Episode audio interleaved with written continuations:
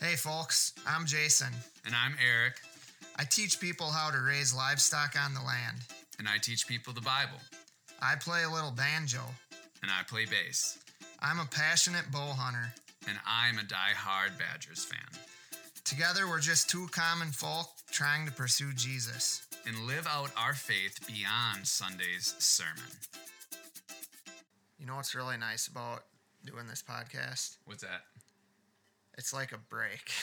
It is. My favorite part of the week, I think. Well, it's one of them. It's up there. I've got a few highlights. It, it forces us to sit down. Yes. Well, and it's like how many of us get to be like, well, I like have an obligation to go hang out with a friend and I mm-hmm. have to do it every week cuz it's part of my schedule that I committed to. So it's nice cuz it's like when you get busy, it's easy with time with like friends to be like, well, all right, I don't have time for that, but this makes it a little more official. So we just we got to make it happen. Yeah, I think uh, when we first started talking about doing this, you were like, "Do you think it's something that you can add to your schedule? Do you Yeah. have time?" And Yeah. I was like, "I don't know. I think it's just one of those things we have to make time for."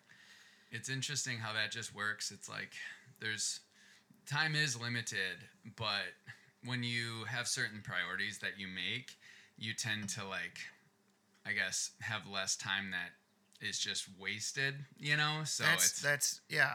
I think that's what I was just thinking too. Like it seems like when we get overwhelmed, our first instinct is to offload a bunch of stuff. yeah. but that doesn't necessarily fix the problem. Um, in my life, anyway, I feel like what we have to do is add stuff into our schedule that forces us to slow down for a little bit, and this would be one example of that. I agree. I think so much of in the Bible talks about this time and money are very similar. They're like resources that we are called to manage wisely. And I, I think the same thing with just even finances. I think that there's times where it's like, man, I just, you know, we- we don't have enough for all the things we want to do. But then it's like the more that I truly just plan out and keep track of where I'm spending it and, you know, try to get out ahead of where I want to spend it, somehow it feels like I have more because I think it's just it's that mindless stuff that really catches up to us. And I think it's the same with time is when you are forced to really look at it and go okay where do I want to put it? It feels like you have a little bit more. Right.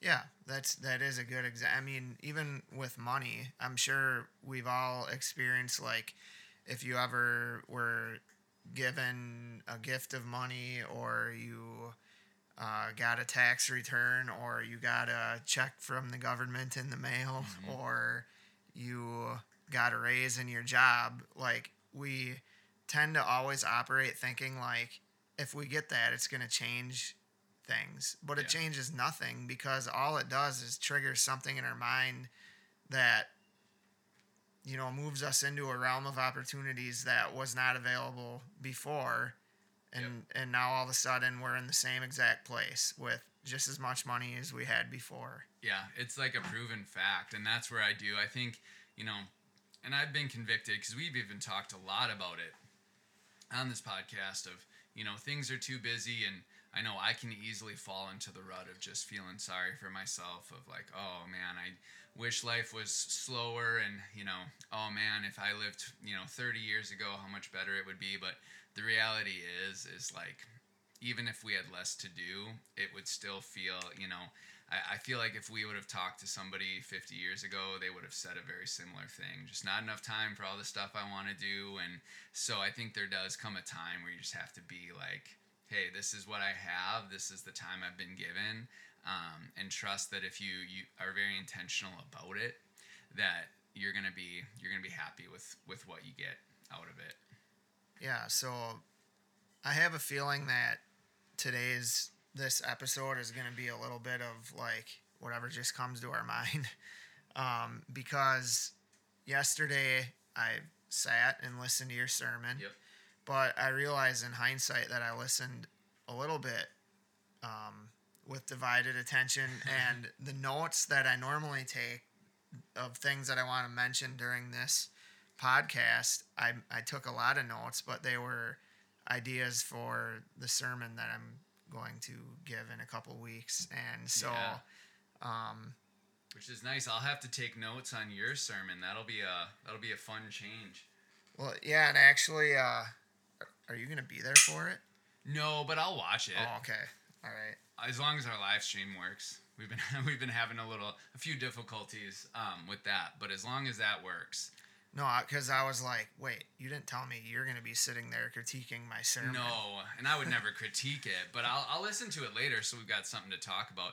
Maybe I'll uh, maybe I'll get one of your boys to like record it with a cell phone just in case the live stream doesn't work, so I got some sort of. Uh, but um, no, I totally get it, and I think well as I think we we started this thinking this was going to be about a half hour, and it's turned into about fifty minutes per Yeah. episode. So I don't think we're going to struggle to find things to talk about. We haven't had people complain about the length of the episodes. We only have people complain about when we miss a week. Yeah, which is a good thing. That that that's actually the most interesting thing because when you do this, you're always like, all right, if we have to miss a week, you know, does anyone care? And so the fact that they do and they Sandy notice, cares. does she? Yeah.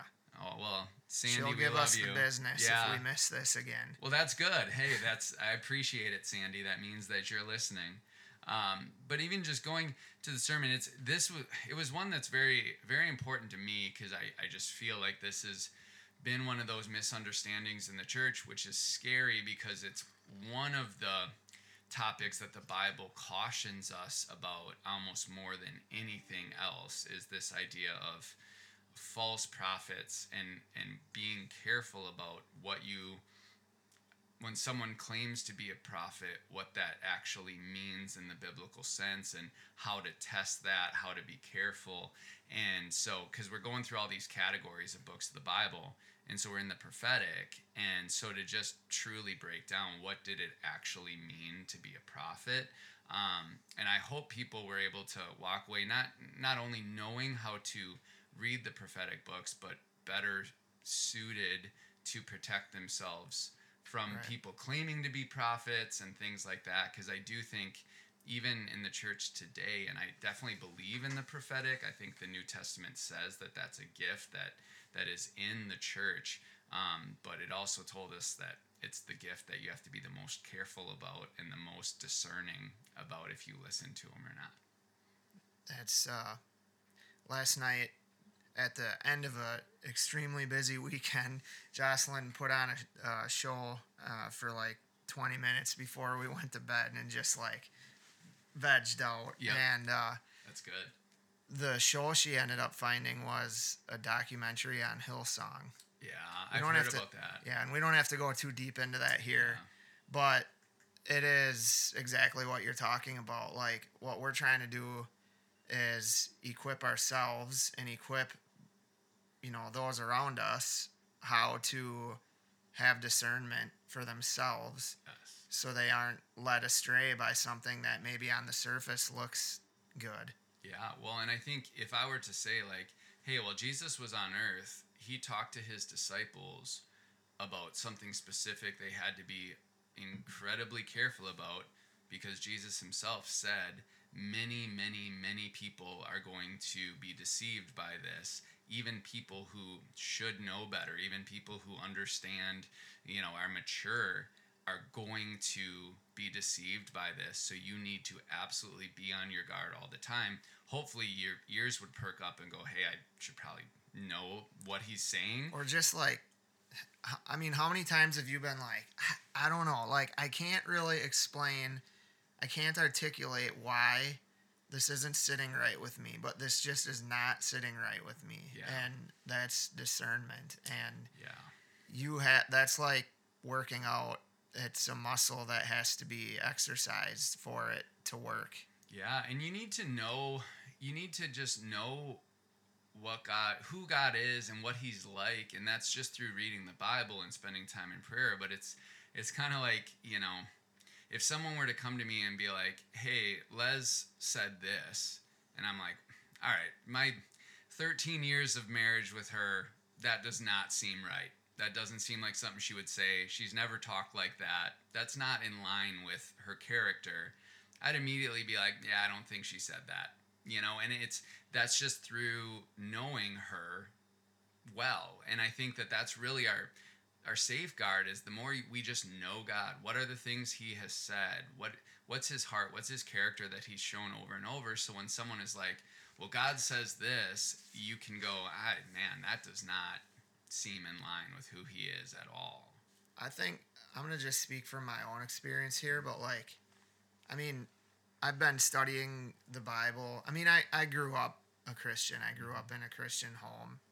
Um, but I never really started pursuing God's word and studying it until uh, we started raising a family.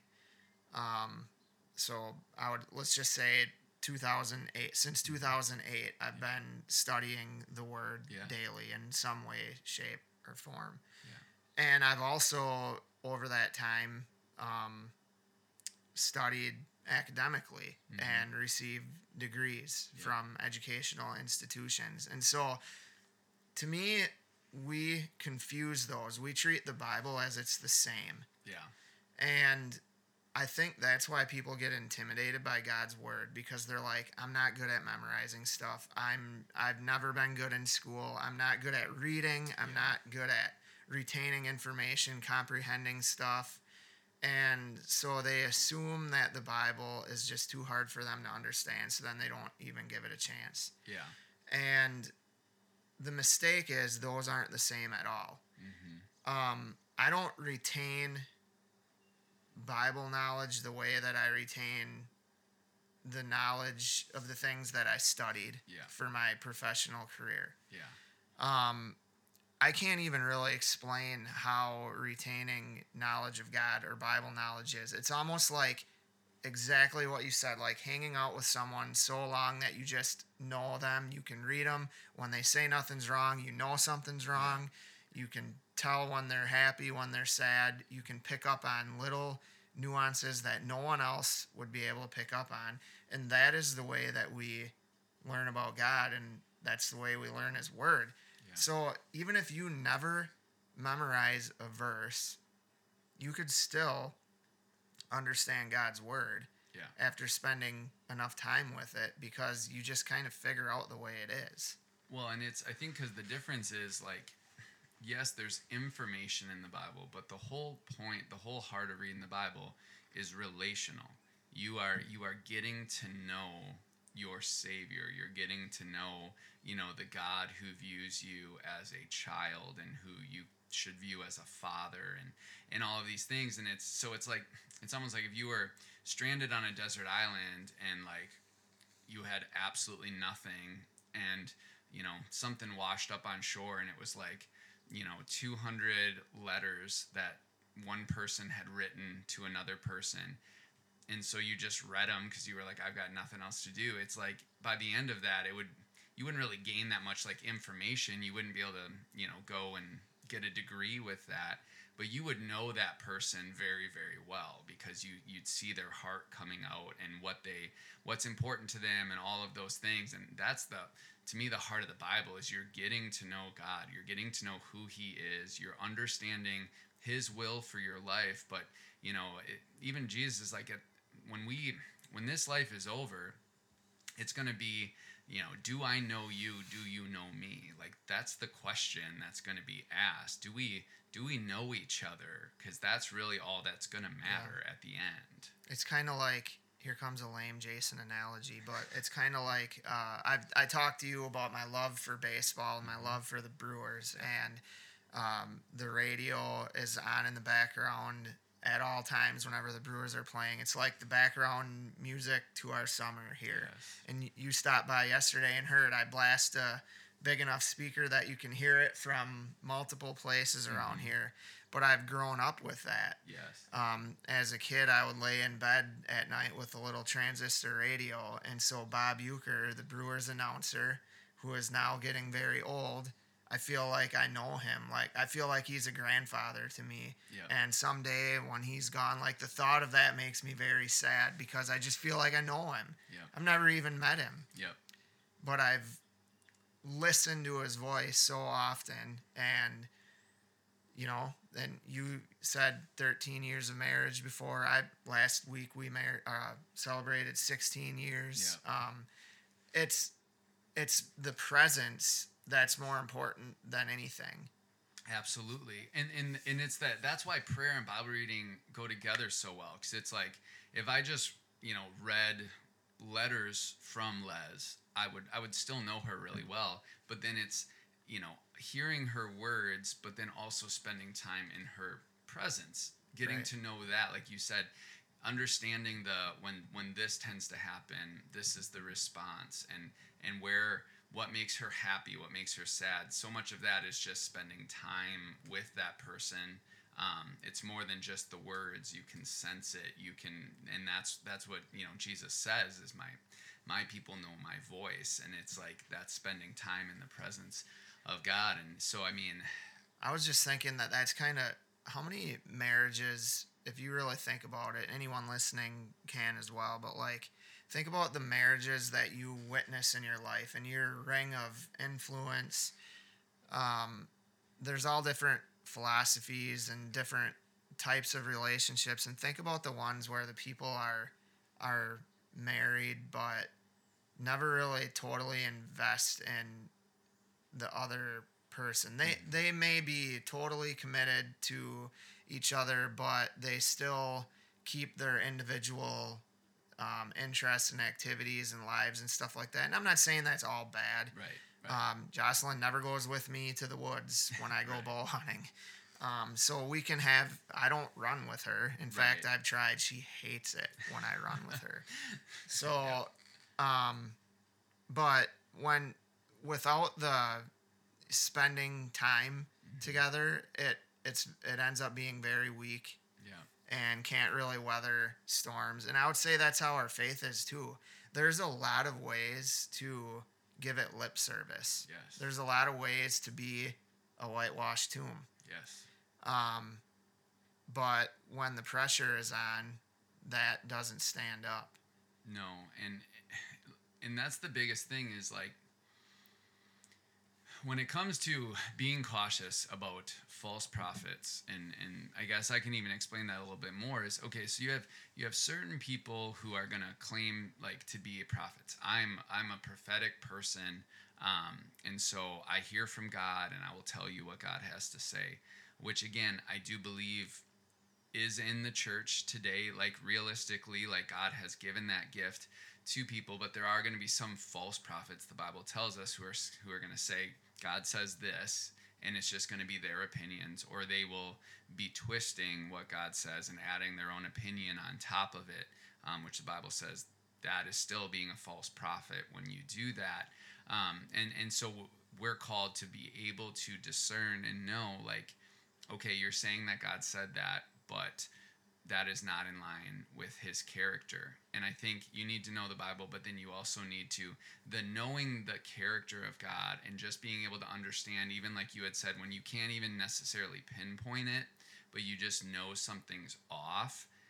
I, think that comes from time in the presence of God. I think you need both. You can just understand the the word of God, but even that, there's so many um, parts of scripture that you could kind of well i can make a case that this means that and i can make a case that this means that and you can you can get yourself kind of confused because there's so many different angles.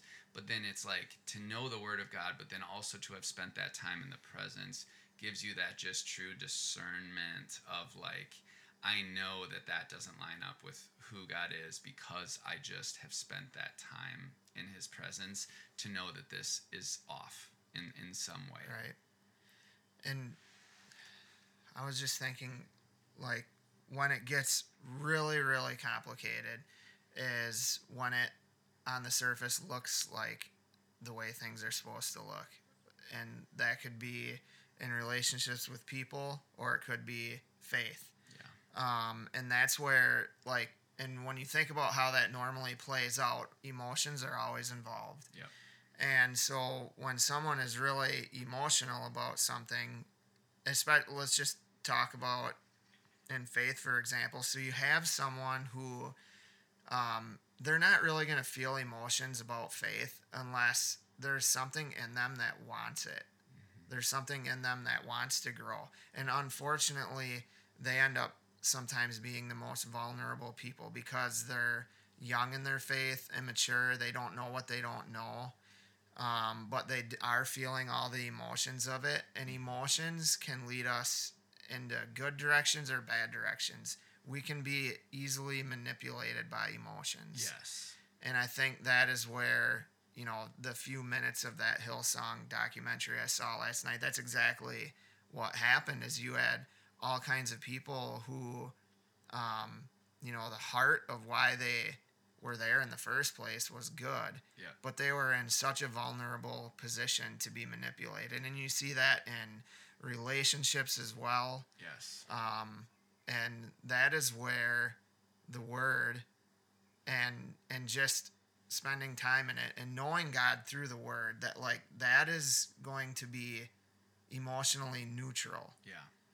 and it is not going to lead us astray like other things can Right. Well, and that's what, like I had even talked about a couple weeks ago with the poetic books, is like emotions make terrible leaders. They're not terrible in themselves, but anytime your emotions are leading you, you're probably not going to like the outcome. Now, your faith will lead you places in which your emotions will be involved. So it's like, okay, I'm, I'm taking this step not because I emotionally feel just like good about it or whatever. I'm taking this step because my faith is guiding me, my belief in, in the Word of God. But then as I do it, God will use my emotions to help, like I said a couple weeks ago, move information from my brain to my heart. Like emotions are very useful when they're not leading. That's what I, I, I know a lot of things that are great, but you should not let them lead you. I think there's probably even people who are like, they're amazing if you just let them do what they need to do but if you try to have them be the leaders they're just gonna they're just not leaders which Right. is totally totally fine and i think with what you said about the the, hillsong documentary and, and this is what i've seen over and over is that specifically this country has a history of spiritual emotional manipulation. That was really the the idea of the altar call was born in this country. And there's some really cool books that go through the history of just the you know do whatever it takes to get the outcome you want. So we want people to raise their hand to say i accept jesus. And so whatever we got to do to get them to do that we're gonna we're gonna do it. And i think in hindsight we can clearly see that that was not in line with who Right. god god is. And so we have to deal with the fallout of that and we have to understand that's kind of the legacy we have right now and we got to do some really heavy lifting to change that legacy. But that's the history of this this country of, of, of just emotional manipulation to get people to respond the way we want them to respond. And that was because we really missed the idea that like salvation isn't through just specific words being said. It's through a heart change. It's through a giving your life over and that can't be manipulated into somebody. We have to just walk through the process and, and allow the holy spirit to do it. But i think we are still i would say that that's a if we were going to make a checklist of okay be careful if you see these things. And specifically if someone's claiming to be a prophet but i would say just in churches in general you know and, and i even say this boldly to say you can hold you know if you attend our church hold me and our board accountable to this. And i think one of them is if how how much are your emotions played on? Yeah i think that's a really good first step to be like how much are they are they trying to get a certain response from me based on emotions and making me feel a certain way and setting the atmosphere just right so that i ha- have an emotional response. Because although emotions are useful um, they should not be the leaders. And and if that's happening i think you at least have to be cautious and emotions that's another thing that i think we've somehow ended up with a little bit of a convoluted viewpoint of emotions really it like if that's what you're expecting is if i don't feel my emotions being triggered then something's not right. Yep. That is a little bit backwards because that you're basically saying what's in it for me. Yeah. emotions are in it for us. Like we feel the emotions. We want that experience. We want that feeling. But that's not why we go to church. That's not why we worship jesus. We we do it for him. Yeah.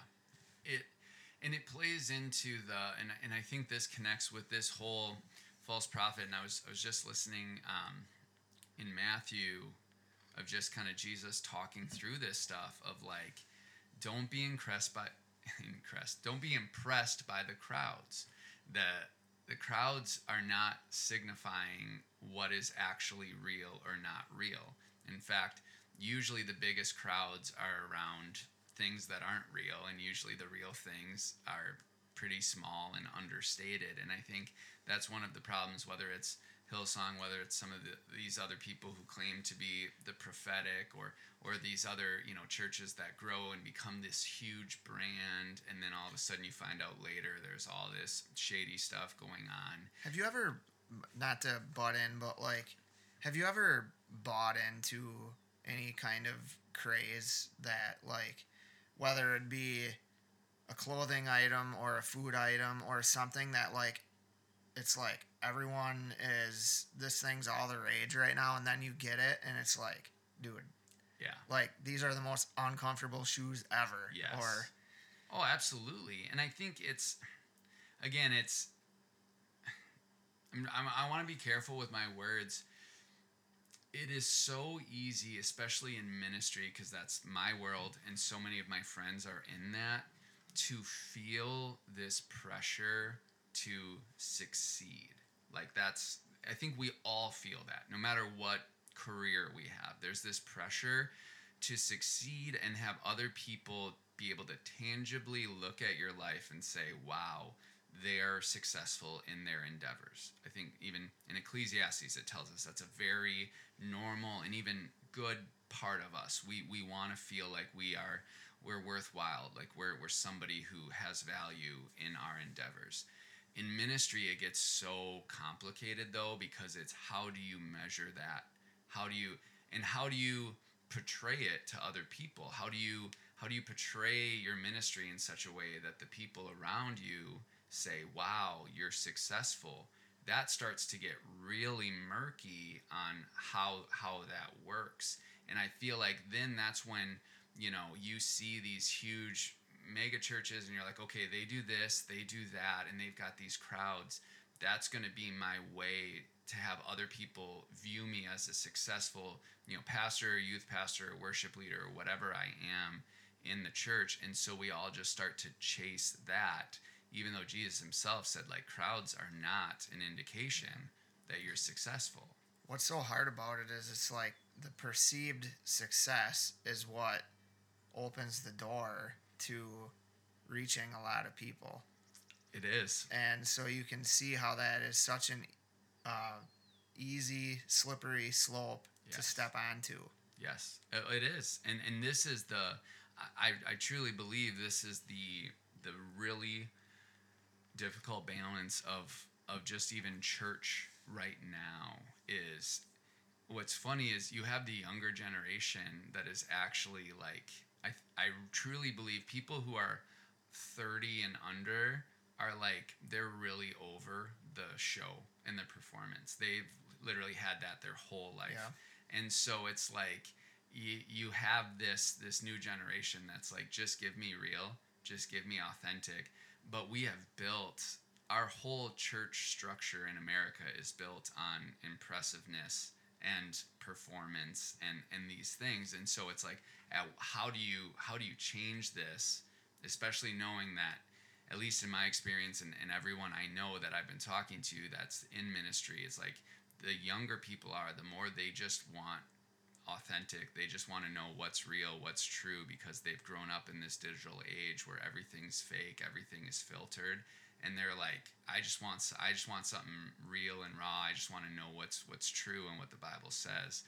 And so it's going to be interesting to see who is who is willing to say okay i'll be less impressive to be more impactful to this younger generation and i think for all of us it'll be a gut check of like what's more important to us because i truly believe we're not going to be able to reach this next generation unless we give up that ability to impress other people with our, our churches.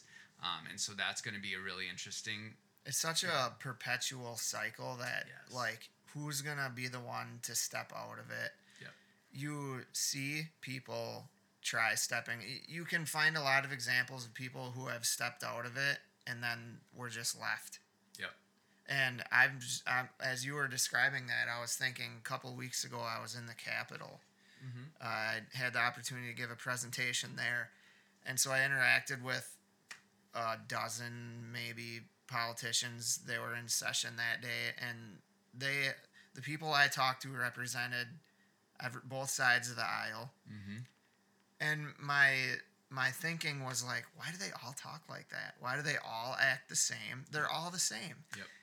Because they have to, or they're not even. They can't even get in the door. Yep. And so they probably all start out genuine. And I'm not saying they're not genuine, but they probably all don't start out the way they are. Yep. But eventually you have to assimilate and act like everyone else in order to even be considered. And if you find someone who attempts to not follow that mold, they eventually end up just kind of left Oh, absolutely. off to the side. I call it so like this is a real thing in ministry that the language I use about it is called to be uh, institutionalized. So like that's a term they use for people who who go to prison. It's like you know eh, they they spend so many years there that in order to survive they got to take on these these behaviors and these things and it gets to the point where like that's the only world they can survive Yeah. in anymore and it's called institutionalized they can no longer be who they were before because the system has just warped them and i think that happens in so many things of like politics like you said but ministry for sure where, where you come in and it's like all right if you're going to do this you gotta you gotta talk this way you gotta dress this way you have to have this kind of haircut you gotta drive this kind of car and so when you first start out and you're like okay i want to fit in i want to be viewed as like someone who can do this. So you start to take on these things and by the time you have the power or the authority to truly do ministry the way you like felt like you should from the beginning you've been institutionalized where you don't even remember that anymore. And i think that's where even in, in, in ministry, I always try to have young people around me and really try to listen to them because they they have not been institutionalized by what you know ministry should be Yeah. and i think that's really valuable because as much as i view myself as like a rebel and a free spirit i know that through the years of, of you know being underneath other people and, and having certain expectations put on me it does just kind of wear you down a little It's bit a rat race. Yes. And it's exhausting. It's exhausting to listen to you describe that. yeah But it's in all facets of life. It is. Um, raising a family. It's Yep. the same. Um, are we doing exactly what we would have done before our kids started growing up? And, you know, if you would have asked Jocelyn and I interviewed us right now and we were just starting our family and we laid out to you what we thought would be the perfect vision for our family, are we doing that? I'm sure we're not doing exactly Sure. what we thought. It's been influenced by the culture around us. I'm not blaming any. I mean, it's our. It, we make the decisions, right um, and so it becomes an exhausting rat race. yes And so, all of this that we just said in the first 33 minutes here is kind of preface like, what do we do about it? Yeah. Well, and especially in, in terms of making sure we're not being deceived and manipulated, I think that's the, the biggest question is understanding that we are people because we were made to be in a society. That's how God made us, is to be with other people. There it is. There's your birds. What bird is that? that is a red winged blackbird. There you go. So you guys, whether if you didn't learn anything about the Bible, you learned the red-winged blackbird And call. you probably heard him the entire episode out the window as well. I could hear him. so. I could hear him. Um, Someone needs to, a, a little bit of an aside. Anyone who listens to this who likes birds needs to download the app called the Merlin Bird Lab by Cornell University. Mm-hmm. It is super cool. You now this is this is nerdy, but I know our friend Leslie, the other Leslie. Yep. I texted her one morning. I'm like, you have to do this, and it like changed her life. I know she's So, been talking about it a lot, and this it's not a paid promotion. We're not at that No. place, but it's it is. uh and it's a free app. So, well, but so yeah, that'd be a tough. That'd but be you tough can for us to get paid literally go outside and hit record and it'll just record everything it hears and as it's hearing different birds it'll identify them That's awesome. it's really cool I might have to try it, although I don't. I don't know. I'm, I'm getting older. I don't know if I'm bird bird watching old yet, but I'm holding on to my youth a little bit. But um, I think as getting back to what we were saying, I think understanding that we were designed to be in a society and there's even a good balance of like there are certain behaviors we should modify because our actions don't just affect us when we live in a society. And so there is certain behaviors that like the pressure of living in a society should mold us in certain ways just for the good of everybody versus this is just what I want to do.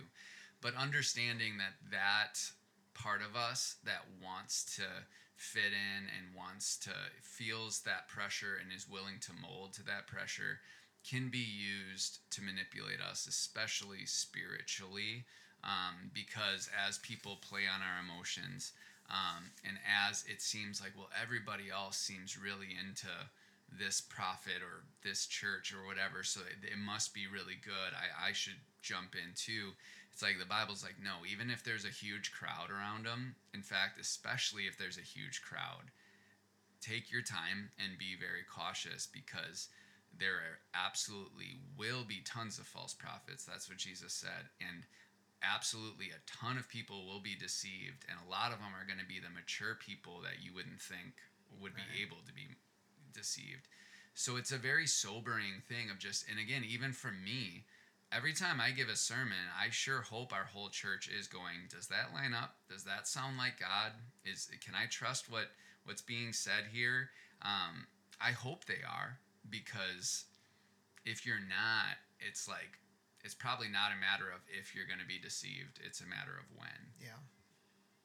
Well and again this could sound overwhelming but i don't think it should be. It's not you don't have to like sit and study and take notes on all the rights and wrongs and and you know constantly be watching out for them like a paranoid person but mm-hmm. What you do need to do is is just figure out how to spend time with god yes. through the word. And and i think that's why this whole series you've been teaching has been valuable because you're just you're breaking the bible into chunks mm-hmm. and just making it familiar to people Yeah. helping them realize this isn't this intimidating far off thing that's hard to understand hard to reach. Right. And basically just inviting people like hey this isn't that complicated just step into it. Yes. And that's actually what I'm without giving the details of what my sermon will be about where that where it fits in with all of this is the Bible is full of gems hmm that we would never expect in the in the most unexpected places. Yeah.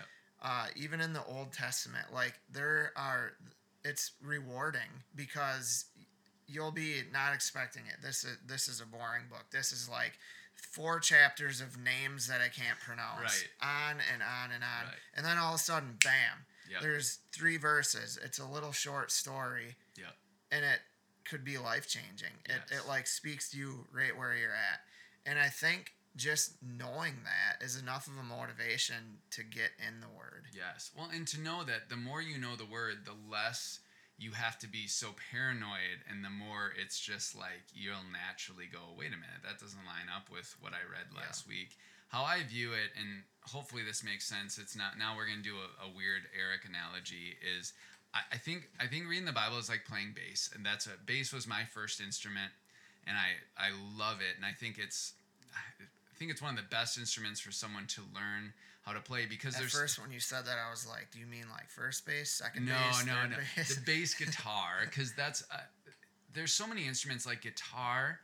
is one of those where in order like like if we say like worship because that's usually I'm, I'm i like to teach younger people how to play worship because i think that's just a huge need in the church is to raise up more people to play worship music because i feel like where that's a dying art in in churches and to, to get someone who's never played a guitar to be able to play a worship song on guitar takes a, a long time. There's so many elements in order to even really be able to play along and have it sound halfway decent. It takes a long time. Same thing with keyboard, same thing with most instruments. Bass is an instrument where you can really pretty quickly be able to play a worship song, play along with it. It's not going to be amazing, but like you'll sound good, you'll sound fine, you'll be able to feel that progression of like I'm playing along with somebody it can go really fast. Now to become excellent at bass is like a lifelong pursuit. Like I don't know if you'll ever get there because it's just one of those instruments that the the the the, the availability to get better just never ends. And so it's like you can jump in right away and you can pretty quickly be like, I can do something. Would you say it's more so like that for bass than for guitar? Yes. Really? I do because I again, maybe I'm biased, but I just think with bass there are so many different styles and bass to me is is a much more complex especially when it comes to writing because you're bridging the gap between percussion and like melody instruments and so there there's just a whole different avenue in order to become like a truly excellent bass player you have to understand percussion just as good as a drummer and you have to be able to understand melody just as good as a, a, a keyboard player and it's like i said maybe i'm biased hmm. but i more so what i say that is i feel like with the bible it's like you're you can jump in and you can really pretty quickly start getting some really good insight out of it but then it's like it's going to take an entire lifetime. You'll still be able to get more and get better at it. But it's like that's my encouragement to people is like just jump in. So in this analogy you're not saying the bible is like a kazoo. No. No because there's certain instruments where it's like okay you can you can play it really fast but then you're super limited and you're gonna yeah. hit a wall where it's like okay i'm as good as i can really get at it that's that, what i love about bass is it's like yeah like you can get going and you can play along with the song quickly but then it's like there are to truly be like excellent at it is such a difficult process that you have to go through and learn so many different techniques and understand music at such a deep level to be able to truly understand. So it's like the more you know about it, the more you realize that you're not that good. Exactly. Well, like because because like I I play I kind of play guitar. Mm-hmm. I always I have since high school, and I used to go to the guitar shop and and play guitars that I can't afford and stuff like that. And every once in a while, I'd pick up a bass and I'd be like, "Oh, I can play bass." Yeah. Well, so but my ignorance is what made me made me think I could play bass. Well, and so Victor Wooten is known as like one of the best, if not the best bass player. And, and I saw a video where he was like, you know, everybody just wants to be really fancy and play something like this, and he just plays this ridiculously complicated, impossible thing that 1% of bass players could ever play. And there was a crowd and he's like he's like look around was anybody bobbing their heads? Was anybody with me on that? And he's like or you can do something like this and he played something that was still hard but it had like a bunch of space and he wasn't just going blah, blah, blah, like he had some space and he's like look at everybody's head bobbing. He's like that's the goal and that's what makes bass so fun is you understand like you you get so good and then you learn how to pull back and how to leave space and all of those things. And i think it's the same with with the bible is like the more you know the more you understand like when to apply certain things and when not to apply certain things. And that's the level of complexity that's fun but it's like you can jump right in and you can still enjoy it and get something out of it like immediately I have to say, you were able to take that analogy full circle despite my best attempts to derail it a couple times. So that's pretty impressive. So this is why now now I'll derail it, but it's so I my my attention is very bad. I'm very open about that. I have ADD and it actually has become such a strength for me because I know that for me to be able to get something from a message or even a, like a, a teaching, it has to be like straight line. It has to lead somewhere. I have to be able to like see how everything is leading to the next thing. Otherwise, my brain will just leave it and I'll stop paying attention. And so that has led me to like if I'm if I'm teaching something or talking about something, I'm kind of just like a bulldog where it's like, nope, I know exactly where yeah. I'm going and you're not going to be able to get me off topic. And so that's where even with my preaching, it's like what I'll do is I'll write a message and then I'll go back and I'll literally take every because I just do outlines. I, I can't I can't read a script. I just would be terrible at it. So I just have kind of outlines and I will go through each one and I'll be like, does this absolutely have to be here? Does this like truly lead to the next point? Or did I just think this was a cool analogy or think this was a cool story? And I just take everything out because I'm like, if I can't pay attention to this, I can't expect anybody else to. So yeah, that's uh, usually even in conversations with with Les, she'll she'll she'll try to be like, well, let's talk about this instead, and I'm like, nope, not till I get to the end of this because I have to accomplish this, and then we'll talk about something else. But any other as we get ready to kind of wrap this up, any other good? Because we're, we're talking about being careful to not be deceived, being careful to not let your emotions, um, you know, bring you somewhere you shouldn't go you know i had given the the one where it's like you know any any time where someone spiritually is really trying to use emotions to get you to respond a certain way you should probably be a little cautious of that. Are there any other you know situations like that? Any other tips of like okay if you see this maybe you should kind of take a, a step back and just really be be cautious of of what's going on I, I, I guess uh, my the way I would answer that is if you feel like something is is leading you one way or another, like if you felt led to say something like I feel like God's telling me this or I feel like the spirit is nudging me. Like if you make those statements, your first thought should be have I am, have I connected with him lately? Yes. Have I been in the word? Have I been in prayer? If your answer to those things is no, then whatever it is you feel is nudging you or that you're hearing, you should be very skeptical of. Yes. And I and I think even with that of like there's some questions I always ask myself, even if I feel, because there have been times for sure where God's like, I, I feel, you know, tell this person this, or, or you need to, or even for the church, like this is something the church needs to hear. There's just some questions I need to ask one of them is does this somehow conveniently line up with my strongly held opinions? Because if it does, I need to be real careful right. because it's really easy to, you know, I think I said this on Sunday, but it's like sometimes we almost subliminally, it's like we have an opinion that no one seems to like care about. So it's like, well, if, you know, if God says it, they'll have to care. And, yeah. and we can almost will ourselves into believing that God is saying it. And so anytime where I'm like, oh, this is lining up conveniently and suspiciously with my opinion, I, I will be very hesitant. And then also be like, is this the right time?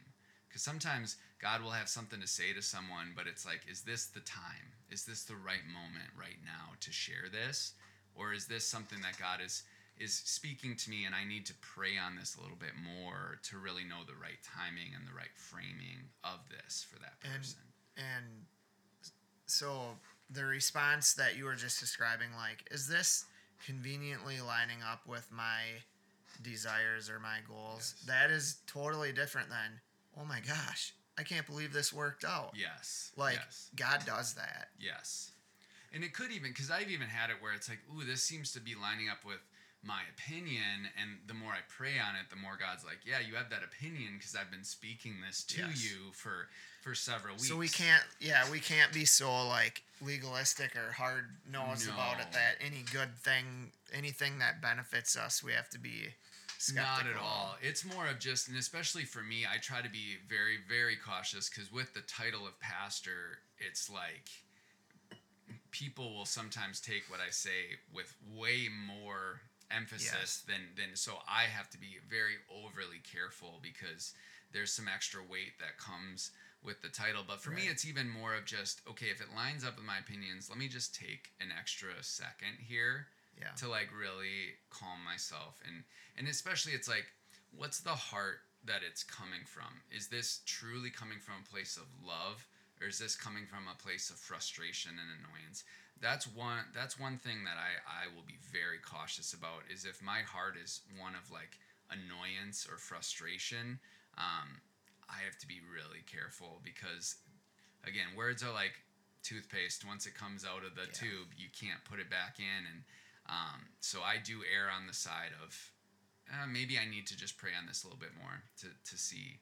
Um, but i think even just for me the the only other suggestion i can give is you know if if if you are in a place and you're feeling um, a little uncomfortable with with what and you're not quite sure if it's accurate to the word of god um, spend time in prayer i think that's the biggest thing is is really really give it to god and pray on it. N- there is no perfect church and i want to make sure i'm really clear. Our church is not perfect and i'm definitely not the perfect pastor. Um, but i think at the end of the day what you're going to want to think through is is this person truly pointing me to jesus and jesus alone or is this person pointing me to something else? Or jesus and something Yeah. else or, or things like that. And, and that's i think where i would encourage people to go this church or this person or whatever where are they really trying to get me to go? And if it really is to jesus then i think you're good.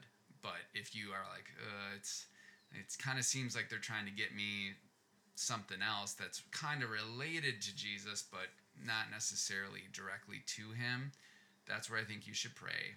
Pray about it and see. Yeah, and I think the last plug I'll put in, just something I've been thinking about as we've been talking, is again to just make this um, help people see that this is not as complicated or as daunting as it needs to be. And I am a really big advocate of just finding what tools help you be in the Word daily. Yeah. And the one that I'm just gonna plug, make a plug for again, is a daily Bible Yep. uh, where it breaks down a section of the Old Testament, section of the New Testament, Psalms and Proverbs, and it's just a small snippet of it each day. Yep. But it kind of makes the decision for you. I've had moments uh, in my life where I've been crippled by kind of just not knowing where to go next. Yeah. Like, what do I, I just finished Acts? Now where am I going to go? Yeah. And it, it, when the decision is made for you, it helps. And then it also helps you to comb through and find some of those gems that you wouldn't have found otherwise. I couldn't agree more. I think that's exactly routines are very powerful. Just and if you can have something that's like, okay, here's what I do when I wake up in the morning or before I go to bed, I open up my phone, I click on this, I read it, I, I, I it's gonna help. Don't reinvent the wheel every day because Right. that's just gonna be exhausting. So, well, awesome. You wanna you wanna Sure. close us out in prayer? Well, God, we just thank you that you give us freedom um, to live this life the way um, we want to. We we thank you for that. Uh, that you love us so much that you allow us to do that. But we do um, pray that ourselves and the people who we do life with and the people who we influence will choose to live that life for you um, because of the freedom that comes with that. And we just ask that as we do that, that you um, help give us discernment and, and help us from stepping into snares that may not look like a snare. And it can be very overwhelming uh, to think about, you know, how do we navigate life uh, and watch out for all of those um, spots where we could be tripped up. But you're not asking us to understand all of that. You're just asking us to come to you and you'll help us. And we thank you for that. And so I just pray that for everyone who's listening. And um, just we just thank you for this opportunity. In your name we pray. Amen.